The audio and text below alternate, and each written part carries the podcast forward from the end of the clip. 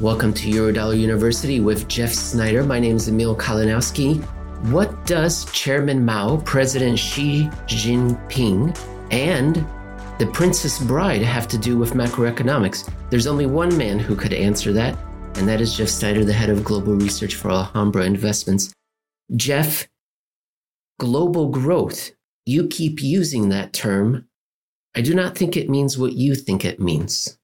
Especially if it's, I don't know what the term global growth is in China, but whenever it's applied to the Chinese economy and the Chinese economy's expected or anticipated contribution to global growth, I don't think it means global growth. And it's been that way as we've been talking about for years. It's been that way for years, even predating the 19th Party Congress almost five years ago in 2017. You can go back to the 18th Party Congress in 2012 and in the some of the associated plenums in 2013, where the Chinese started to talk very differently than they had before. And just briefly, before it was Deng Xiaoping who took over, kind of took over from the mess after the Cultural Revolution, and Mao Zedong said, "Look, we gotta we gotta do things differently around here. One of the things we can't do is go back to the cult of personality, the dictatorship that surrounded Mao Zedong." And then later they decided, you know, the other problem with China is that its backwards economy will never support a full communist transition. So, especially after the fall of the Soviet Union and the failure of the Eastern Bloc and those communist states, the Chinese said under Deng and his successors, we're going to prioritize growth because we don't really have a choice. And this is a good time to do it. As Emil, you know, globalization, things are happening in China's favor. They took full advantage of it under Deng's versions of socialism with Chinese characteristics, and China absolutely flourished. It kind of threaded the needle between sort of a quasi free market capitalist approach while still maintaining their top down authoritarian program. Inigo Montoya was the character he was referencing from The Princess Bride, a book and movie.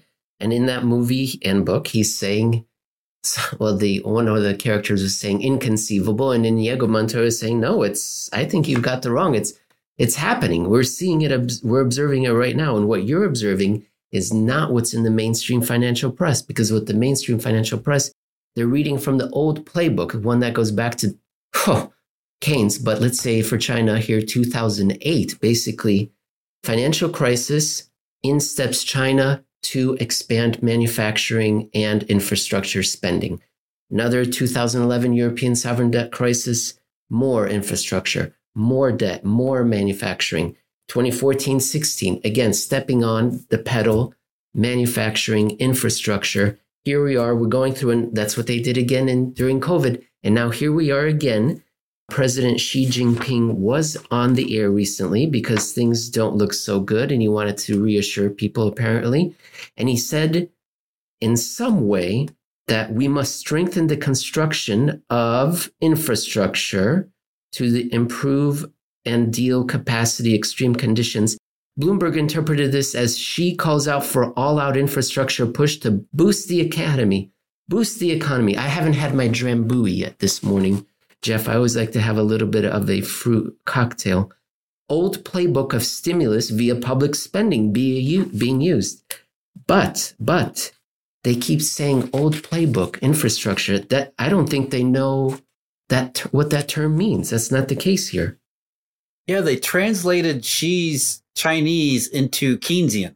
Mm. Which I mean, everybody in the Western economists, Western central bankers, politicians. I mean, build back better infrastructure spending. It all sounded really familiar. Really sounded very comforting. It found it sounded like, yeah, this is what the Chinese should do because that's what we all do, right? When we run into economic difficulties, the government steps in, spends a bunch of money, things go back to normal. Everybody's happy, except for some other, you know, fringe people we don't care about.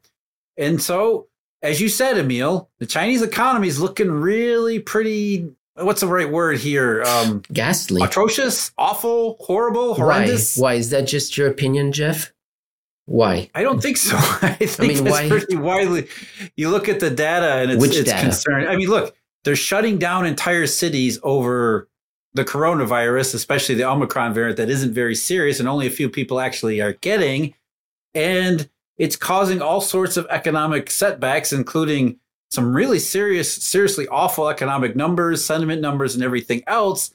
And so the government even making this announcement over infrastructure is sort of an acknowledgement of the fact that, hey, last year we were pretty much ready to let the economy go where it was. Now we're getting a little worried about everything. So the fact that Xi even had a speech last week where he mentioned infrastructure, where he mentioned helping industries that are harmed by his dictatorial shutdowns of entire cities, is an acknowledgement that things are not going well over there.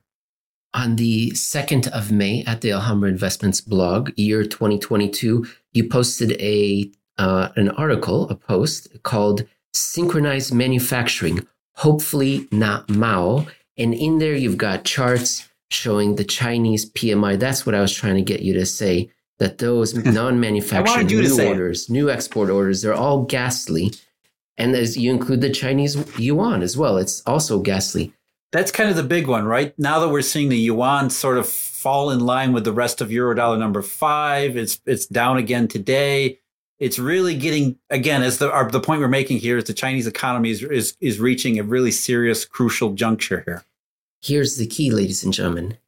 As ugly as the yuan looks right now relative to the US dollar, there is something even uglier in this article regarding where the infrastructure is being spent. And it is being spent on national security related infrastructure. Bloomberg doesn't psh, just kind of blows right over that.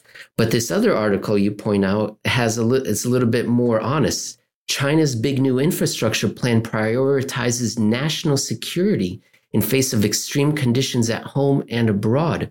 National security is front and center in China's vast new economy boosting infrastructure investment plan that analysts say is motivated in large part by a rapid and so on and so on. Jeff, isn't that an oxymoron? Then free national security yeah. is a stimulus now. Hmm. Since when?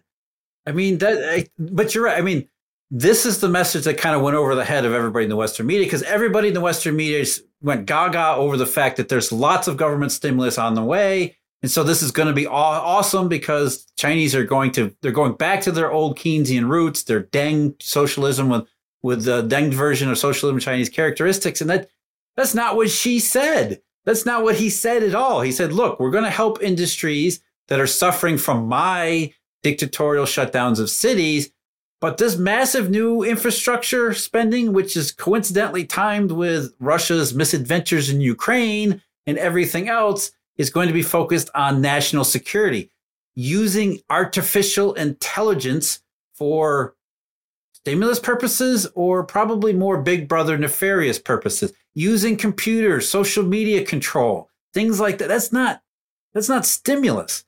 That's Xi saying we need to clamp down even harder than we already are because we don't want to have any sort of dissent on political or economic terms.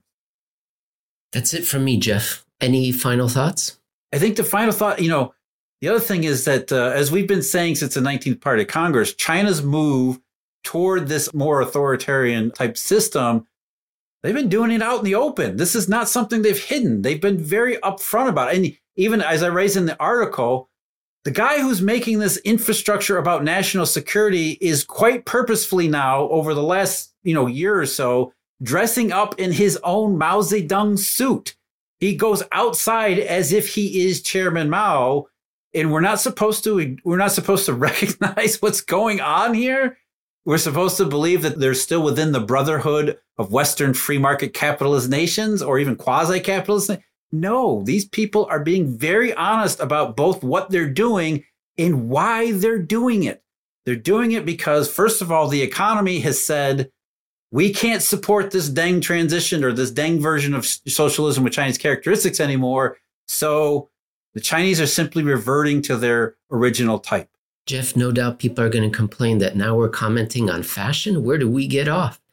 Well, exactly. one of the best known indicators of whether or not fashion trends are a sign of something troubling is the currency market. And I'm looking at the USD CNY right now. And Jeff, it has not slowed down. It did a little bit of a pause. And today, the 6th of May, it is still racing away. So I think the rest of the market also says that's a bad fashion choice. It doesn't sound very positive for the future. Thanks, Jeff.